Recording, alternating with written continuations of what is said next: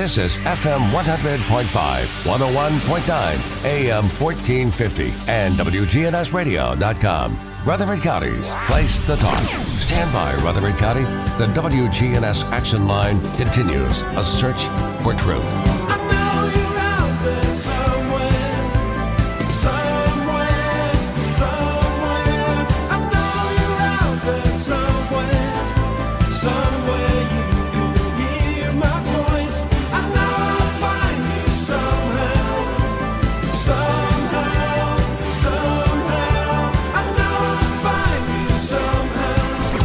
Morning to you. Welcome into the action line from WGNS. We are seeing a rapid surge in the coronavirus once again, and this time it appears to be the Delta variant. Uh, that may not mean a whole lot to you, but we have a guy who can help explain it to us. We do know that uh, it seems to be more contagious and appears to be spreading more rapidly.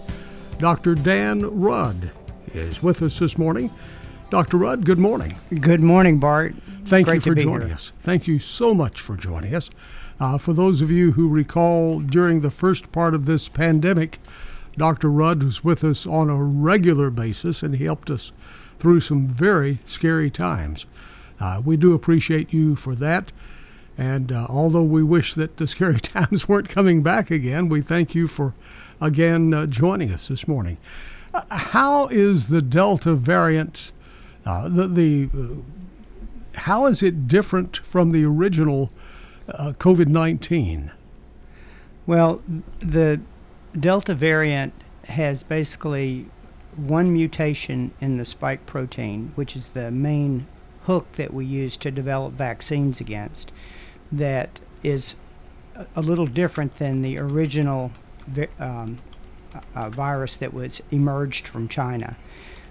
They have decided to name these variants with Greek letters instead of uh, the location where they first appeared. So the right now, you know, we're we're already up to much further than Delta with the variants that are out there, but that's totally normal and expected. Coronaviruses, which are the type of virus that causes COVID-19, mutate in every single person.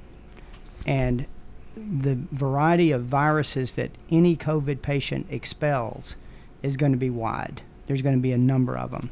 But what's critical is what's called the fitness of the virus. And does the virus have the traits it needs to uh, spread and cause sickness?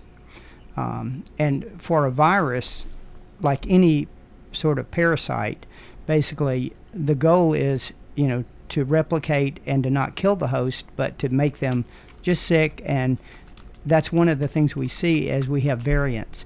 Even though this Delta variant can spread easier, it's more, quote, contagious. Typically, its ability to cause serious disease is lessened. And so we'll, we will spread it easier, but typically have less ill patients.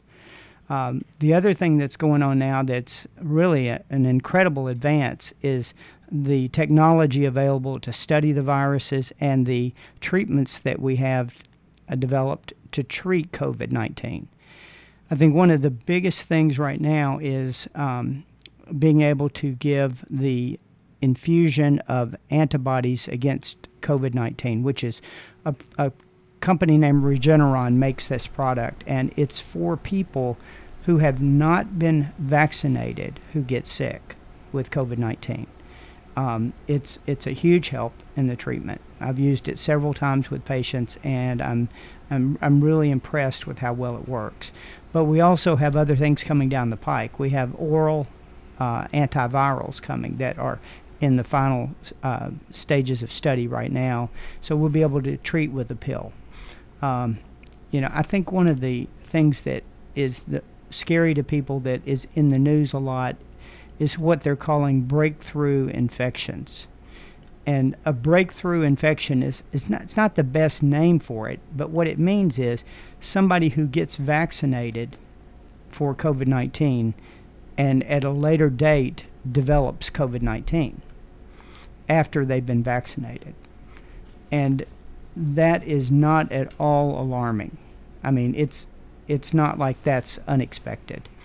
We know from vaccines and uh, treating diseases in the past that a vaccine is meant to decrease the severity of the infection, decrease the risk of death, decrease the risk of hospitaliza- hospitalization, and um, serious uh, morbidity, mo- sickness. And it's not unusual to have a vaccine that's given and then have an infection of that same entity. So, uh, you know, that's totally expected. Um, I think we're going to see uh, more of that because right now, I think in the country, I was looking this morning and, and we're at 61% of the U.S. is now vaccinated, either completely or with one injection. And as we approach, you know, 70, 80% of people, however many choose to get it, uh, I think we will see uh, the development of this community immunity or what's called herd immunity kick in. But we're going to be faced with COVID 19 illness for a long time. So is this the new flu? I mean, will we have a COVID season? Let's go out and get vaccinated. It, it will probably happen. We, it will become what's called endemic. It'll, it'll be part of the population, just like flu is, just like, you know, a lot of the other diseases that we vaccinate for, they still pop up every once in a while. And especially when we're bringing in thousands of um, infected people from Mexico and basically seeding the country with these infections, it's, it's hard to stay on top of everything. Here's a, a text from a listener, and they said they were listening the other day and heard on the news uh, reports that there were increases in f- cases of flu.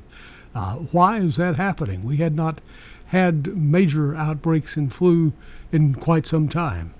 I think that last year we had a drop in the cases of flu because of all the measures we instituted for COVID. We basically locked everything down. And you know, when you have a lockdown, the viruses don't really know you're having a lockdown. So every respiratory virus, you know, is going to be diminished as you have a lockdown. And uh, flu or influenza is a respiratory virus. And so all the procedures we used to fight COVID also fought influenza.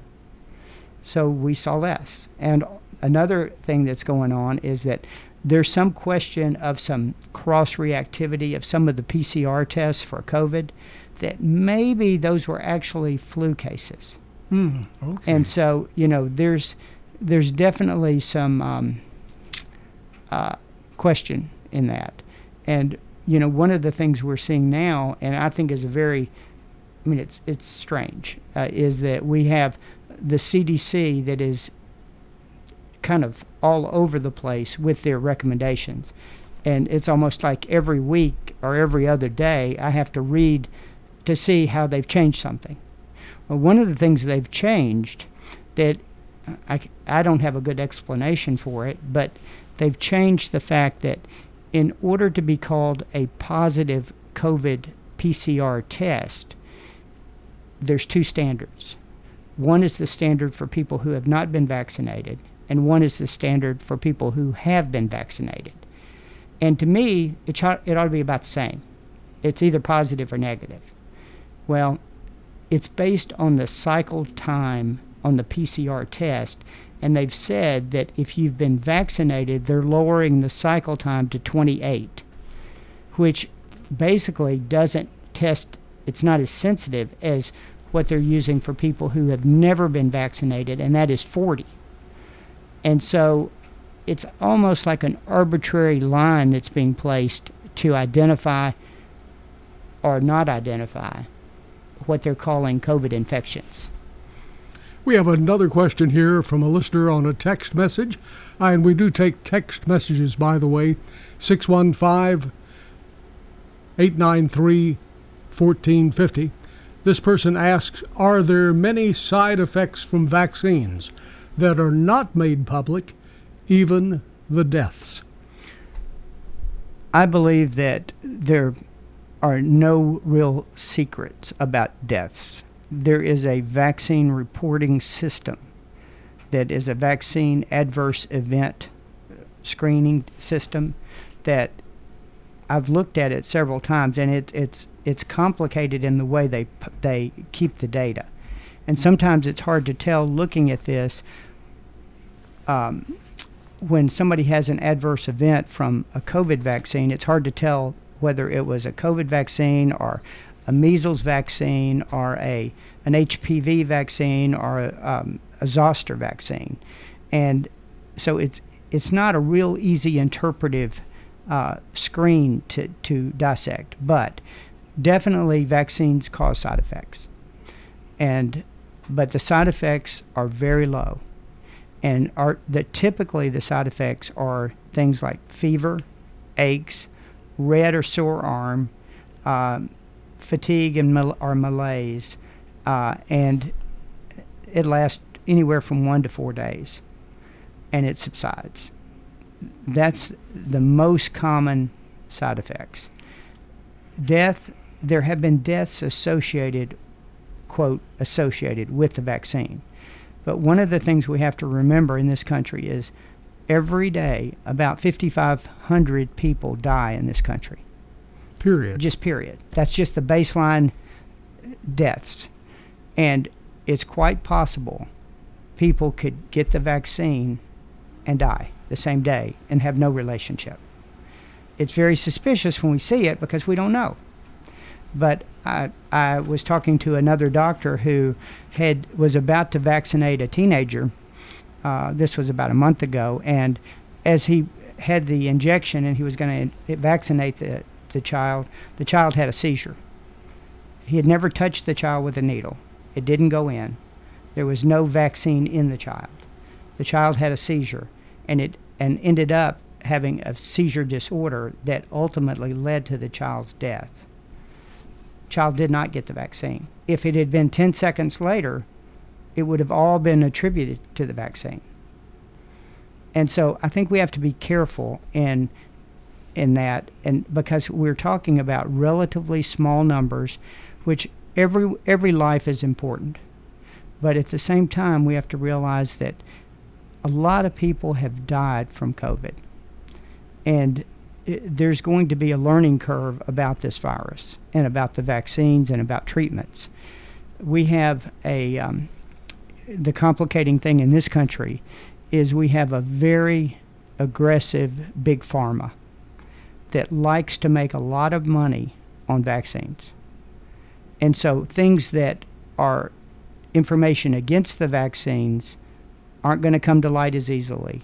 And things that are favorable for alternative treatments aren't going to come to light as easily. And, you know, and we have to realize in the world, the number one drug used to treat COVID 19 is ivermectin.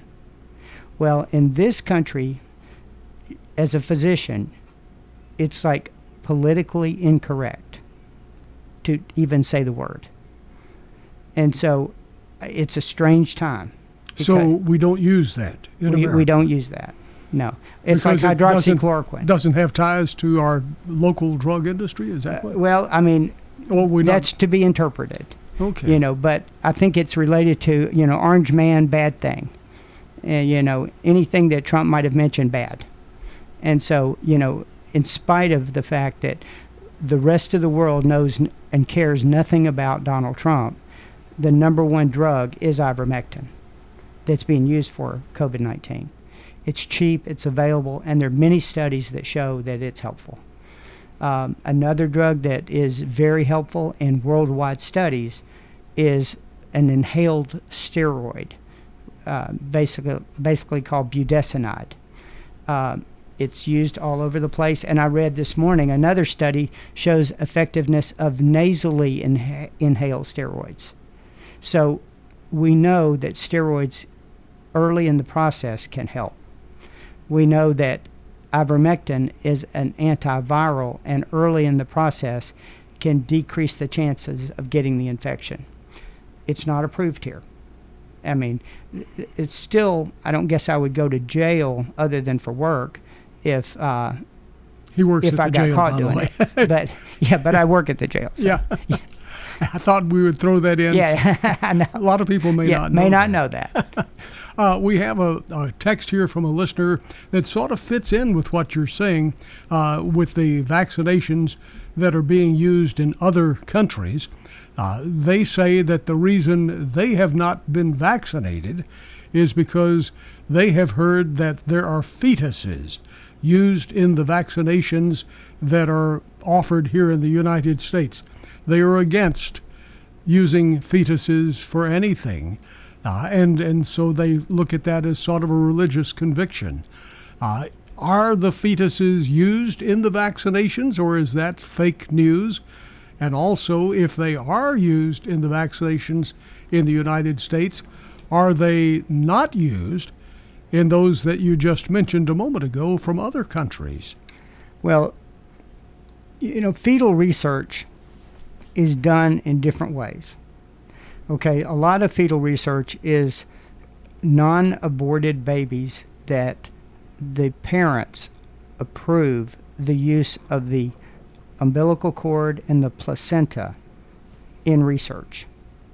The baby's born, it's healthy, goes home with mom and daddy, and the umbilical cord and the placenta will be used in research. Now, you get into this zone where you have other things where aborted fetuses are used in research.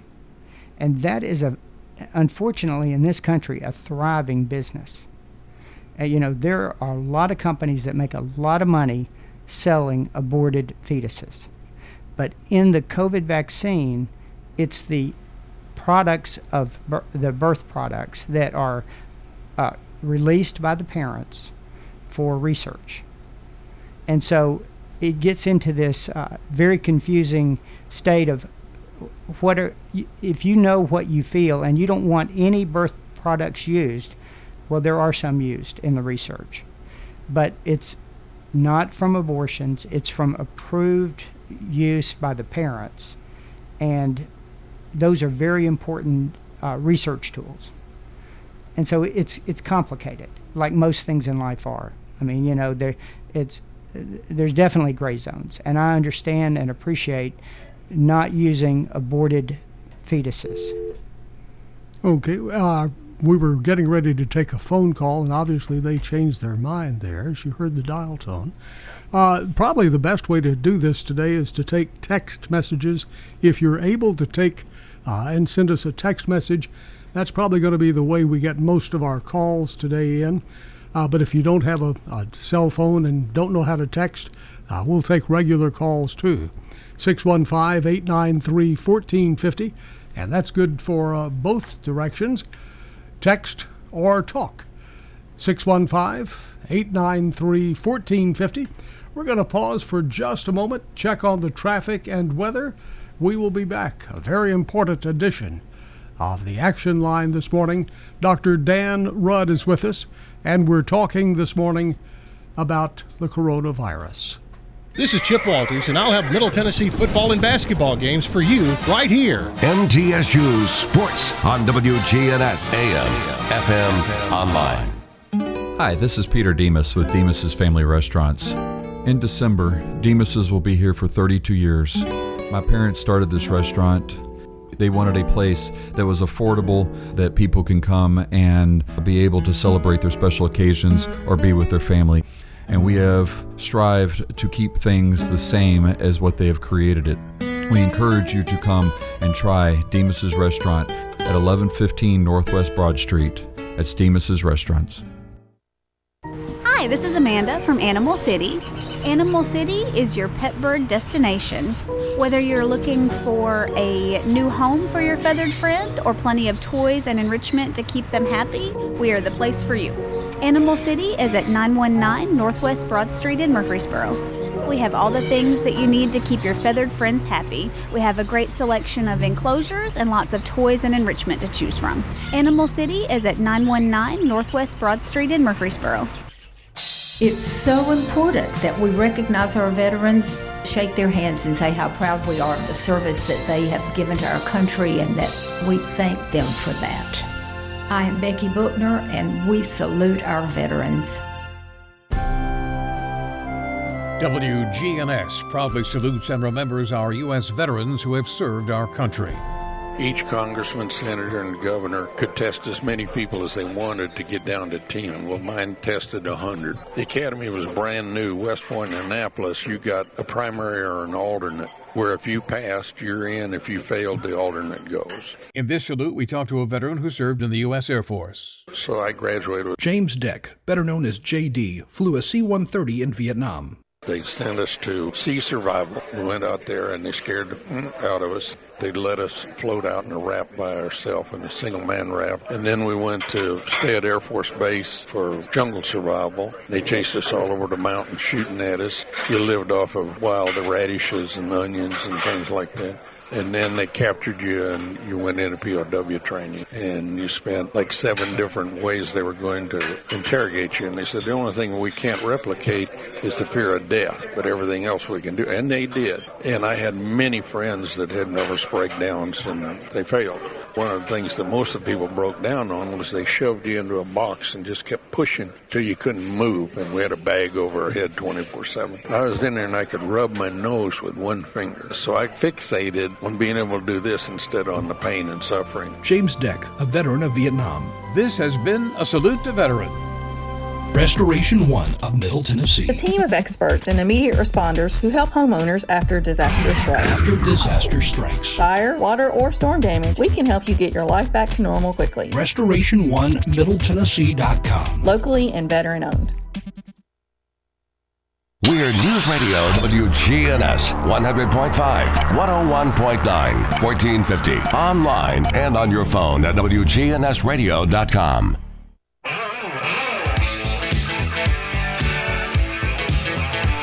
Welcome back. Dr. Dan Rudd is our guest this morning. Issues concerning the Delta variant of the COVID 19, the coronavirus.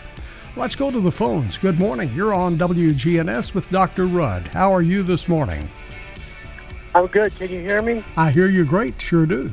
Oh, okay. Dr. Rudd, um, there's a uh, a lot's being censored that uh, on information that opposes vaccination. Uh, I just want to comment about the censorship. Then I want to ask you about a question uh, related to a doctor in British Columbia who's uh, done some studies. Um, the first thing is, is when everybody is trying to um, silence the other points of view, my feeling is that they feel insecure about their own um, belief system related to vaccines being held up for scrutiny. They don't want it to be scrutinized, which tells me they're insecure. And I get the feeling when people want to silence other points of view that they're trying to snow people. The old saying, when everybody thinks alike, somebody's not thinking.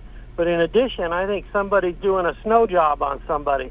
That's the first comment. The second comment, Dr. Char- uh, Charles Hobb in British Columbia has done studies, and he's claiming that 70% of the people that get vaccinated um, have microscopic blood blood clots that are like ticking time bombs. And secondarily to that, I saw yesterday somebody sent me a video from another doctor who has done blood smears uh, under the microscope, and you can see plainly healthy blood cells on the left photo from under the microscope and vaccinated people's blood cells on the right. And it looks totally different. The cells, the nucleus is uh, pretty much gone, and the cells are clamping together and sticking together uh, in the vaccinated uh, smear under the microscope. And I'm just saying that it seems to me there's a lot of people claiming on the outside that are well qualified, immunologists and other people that do say that there are blood clots that uh, have complicated and are potentially going to complicate the folks that have gotten vaccinated. What about that? Um, well, first, let me say good morning. And um, uh, one of the things that I believe is, is definitely true about the American left is that they start out with an argument and then they end up with coercion. And I have no doubt about that. But I also know what you're talking about about the red cell formation is a, what's called rouleau formation, it's a French word. What it, it means is in a roll. And so anytime the proteins in the blood go up, you can have this rouleau formation, which is like red cells stacked together like a bunch of lifesavers. Um, it, it's something that, that happens in particular conditions where proteins are elevated. Um, one of the things that happens with vaccines is that there's this fierce reaction against them because of the feeling of coming oppression related to it in my experience and what I read and what I believe is that vaccines help people. I think COVID 19 vaccines help people to not get as sick and it helps to tamp out the disease. Um, there are going to be people who disagree with me. I read as much as I can to try to understand the whole dynamic. And I do not believe we have a pure, sweet, white as snow, honest environment. We don't. We have multiple inputs that are driven by money. And I don't have any doubt about that. But I also know that in tr- taking care of patients, the patients that I've seen, and I've had probably five or six hundred people vaccinated for COVID 19. In my experience, I have not seen anything more severe than a temperature of 103, achiness, and a red arm. Uh, I've had no patients that I've seen that have died from the vaccine. And we know from vaccines in general, almost all complications that come from a vaccination occur within six weeks. And so once you get out past six weeks, the chances of having a reaction to that vaccine are markedly diminished. Doesn't mean it's impossible, but it's the standard way before COVID that we used. We also know that flu vaccine, uh, HPV vaccine, many vaccines have caused um, rare bad conditions in people. Uh, Guillain Barre is an example. Guillain Barre is a, a progressive peripheral uh, polyneuropathy that basically uh, the myelin cells, the the sheath cells that cover the nerves, are attacked by autoantibodies, and they basically stop nerve conduction. And I've seen people even on a respirator from a flu shot. It's rare. I've only had one, but I remember it. And so I think we have to we have to realize all treatments have risk. And what are called iatrogenic treatments, which are medical treatments that doctors give, are a significant cause of morbidity and mortality. There is no doubt medicines can cause problems. And I don't know how to get around that. And I've struggled my whole career with trying to balance efficacy versus risk and know, you know, when to treat and when to not treat. And when to as something as simple as treating people with elevated cholesterol. You know, there's risk from the cholesterol medicines, and there's risk from the cholesterol elevation. And you're always balancing those two and doing the best you can to increase quality and quantity of life. We never save lives, we delay death. You know, and so everyone will die and it's trying to figure out how to help people have the healthiest, longest life possible. And uh, in the time we're in right now, I think the COVID 19 vaccine, for the vast majority of people who are at higher risk, the vaccination is good. As far as taking a vaccine for children, I personally don't think that's necessary. I think that we should have the right to refuse any vaccine We've always had the right. We should continue to have the right. Nobody has to take a flu shot. Nobody. Now, the schools will mandate vaccinations unless there's a religious preference. And, but you can sign out of that. And so I think that, you know, we have to we have to hold on to our rights and not give them up quickly because we'll we'll have to really fight to get our rights back if we do. But I believe the vaccine is something that I took. Well, I know I took it. I feel like that it's it's as safe as any vaccine we've got, and for people at risk from COVID, it's definitely the right thing to do. Here's a text from another listener who says, I've had allergic reactions for most of my life, from high school on up into adulthood.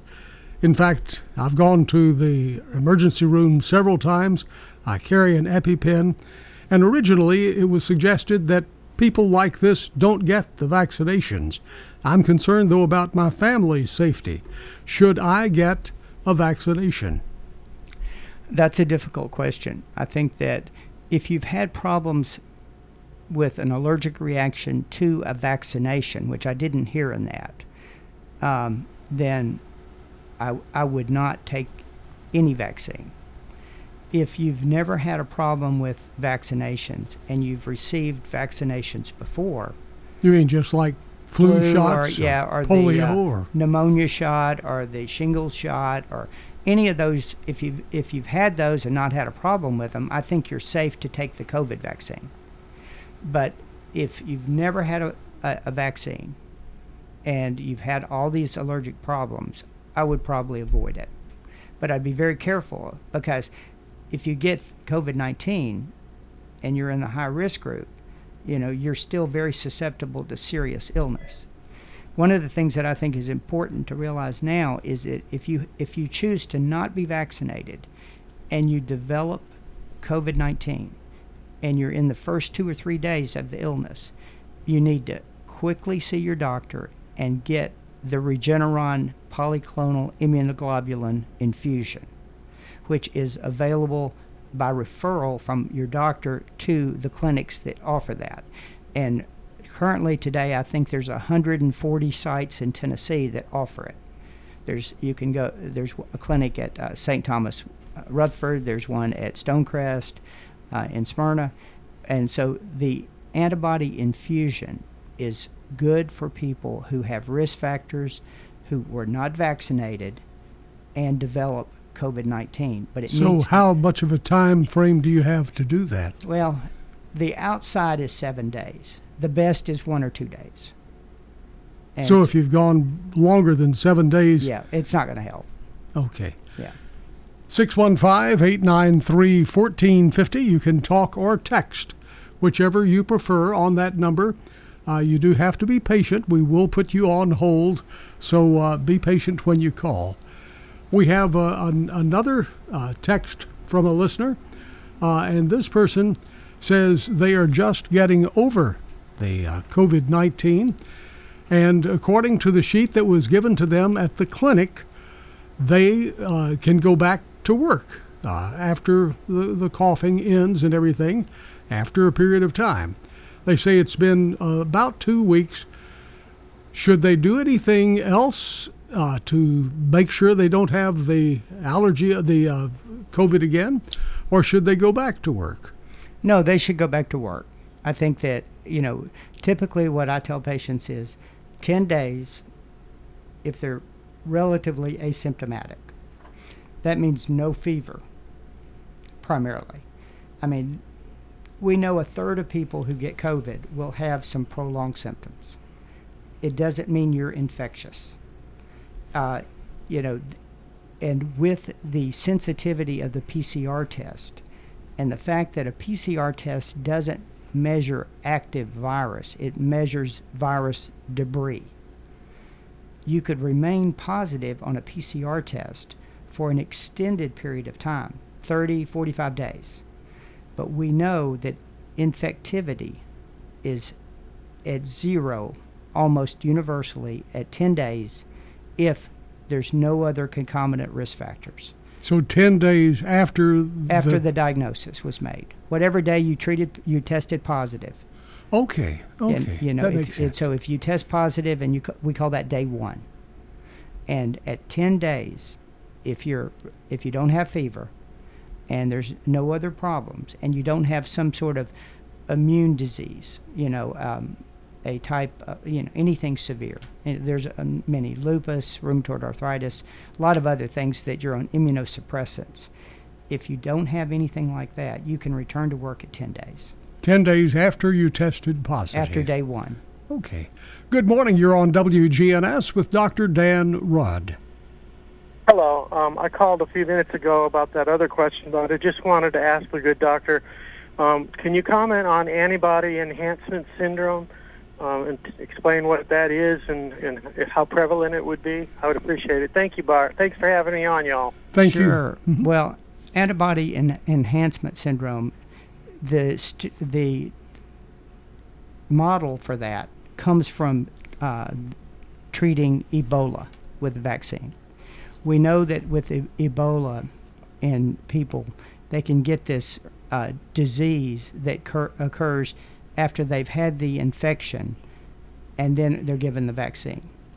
It's it's really the main disease that that occurs in, and looking for antibody enhancement syndrome, it, there's no specific test for it. It's really a constellation of, of features that are used to diagnose it. And w- one of the things that's difficult with COVID is we know the viral, the COVID 19 is basically divided into two phases. There's the acute viral phase, and there's the immune response phase that cause morbidity or sickness. So the, the virus is replicating in day 1 through 14. It's, it's dropping off rapidly depending on how it's treated and other variables. But you can say clearly that at the end of day 10 to 14, the replication is over. So now what you're dealing with is the immune, the body's immune response to it. And in that, that's where most of the real sickness occurs. That's when people die. Is in our, uh, the reaction, the cytokine reaction, what they call the cytokine storm. It's where we develop blood clots. It's where we develop thickening of the pulmonary membranes that decrease the oxygen in the blood.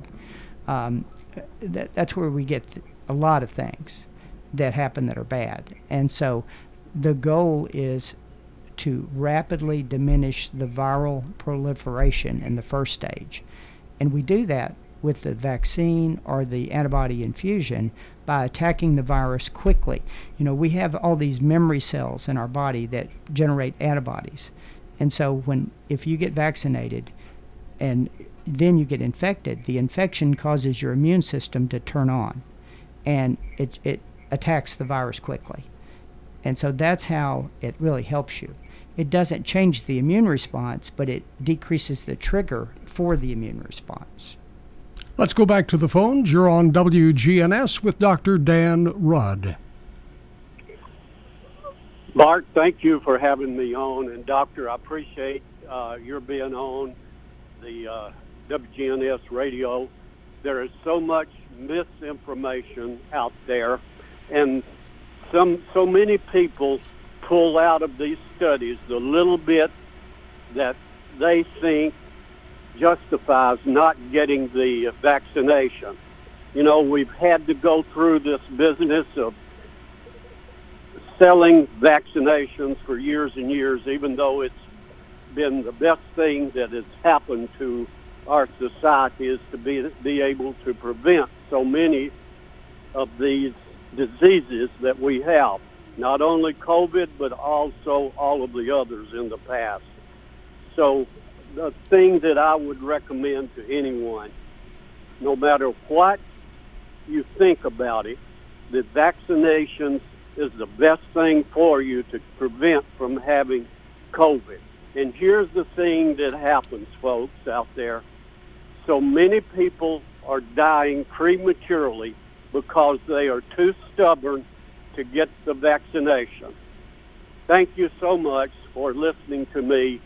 And folks, if you haven't had the vaccine, you better go get it now because Tennessee is sixth in the nation of the Delta virus right now. Thank you for Thank you sharing. so And thank you for share, sharing that. But and I agree with you that I mean I told as I mentioned previously I've I've been vaccinated. I believe it's the right thing to do, but I also believe that we do not need a law or a mandate to be vaccinated, and we're moving that direction. And I, I really don't want to give up the right to decide because the moment we do, there will be other rights we lose also. And, you know, I encourage people to use their their brain, talk to their healthcare provider, and make their decision. And it's like you know, I know recently we lost a radio talk show host Phil Valentine to uh, COVID nineteen, and he had made the decision to not get vaccinated, which is a personal choice, and who knows what would have happened if he had? We could guess, but you know, I believe that probably he would be alive. And uh, supposedly, his parents or his uh, family had said that when he came back on the air, he had said, "I'm going to take a stand for." That's right. vaccination." Well, I think that a lot of times, you know, when you are bitten by the dog, pretty soon you learn to watch for the dog. And you need, you know, and COVID 19 is not a joke. It's a very serious illness in many people. It, it, you mentioned about his death and uh, when he was put on the ventilator. Uh, We've had other reports uh, over the past few weeks about people who are in their 40s and 50s seemed to be doing fine. They were watching them.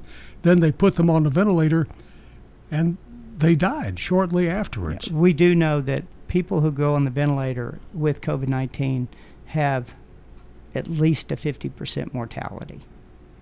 You 50%. Wow. Yeah. Once why they why go- do they put them on the ventilator? because they can't maintain their oxygen. As you know, we were talking a minute ago about how one of the side effects of the immune response is the thickening of the membrane between the air sacs in the lung and the and the capillaries.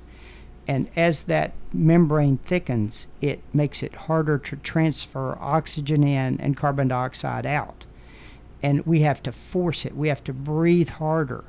And as we breathe harder, we wear out physically.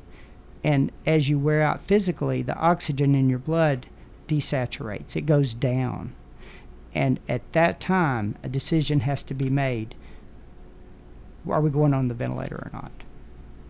And that's usually the reason is people just physically wear out. Here's a question uh, from another listener sent in by text. Why are the blue masks suddenly uh, being said by authorities uh, not to be working? Blue, first of all, what is a blue mask? Well, they're not the N95s, but just the regular cloth, I mean, uh, fiber masks that are used like in hospitals and other places prior to COVID. Um, the N95s are thicker material and, and are form fitting over your face. The uh, quote blue masks are, are not form fitting, they just pull back over your ears and there's gaps. so are they not working? Is that uh, this? Well, I think that there's a debate about how well any mask work. Uh, we know that viruses are very small critters, and they go right through most materials. And so, you know, we we stop the big droplets with a mask. With Doesn't matter what yeah, mask. Yeah, I mean, there's it's like everything. You can have increasingly uh, strong filters, and the stronger the filter, the better, because you're getting smaller and smaller particles that you're stopping. And we have to realize that COVID 19 is a disease transmitted by SARS CoV 2, which is a respiratory virus. And so it comes out in anywhere from super small particles to big droplets. The super small particles are going to go through a mask, any mask. The big droplets are going to be stopped by a material. The finer the filter, the better the blockage of the virus. But you can't get it to zero. And so, you know, it's like physical distancing, masks, you know, some people wear these plastic helmets. I mean, any of that decreases viral shedding. But you have to realize that all of them have limitations. And it's it's another thing that's been shown that's really interesting is that most people who get COVID-19 actually catch it in their home. So they don't get it out at a restaurant. Most of them, it's somebody brings it home, and then it's transmitted in the household. where nobody wears a mask. And so it's it's hard to know exactly what to do. You can live the very sheltered life or you can get vaccinated, be proactive and live in a freer society. So, are you saying wear a mask when you're outside the home? I think you have to go with your comfort level. You know, there are a lot of people, I see people wearing masks when they're driving alone in the car. Why would that do anything? I don't know. I mean, it's like, okay, if they want to, they're free to do it. I mean, they can wear a helmet if they want to, you know, but it, it's kind of like people wearing a seatbelt and they choose, I don't like seatbelts. I don't want to wear it. Okay, don't wear it. You know, just don't preach about it. Because, you know, but most of us want to do things to increase our safety. And I think we have to balance that with our freedom. And that's a tough, tough thing to explain to people because, you know, we're not seeing the number of deaths that we saw. We're seeing the disease moderate. And it's because we're seeing a lot more people vaccinated.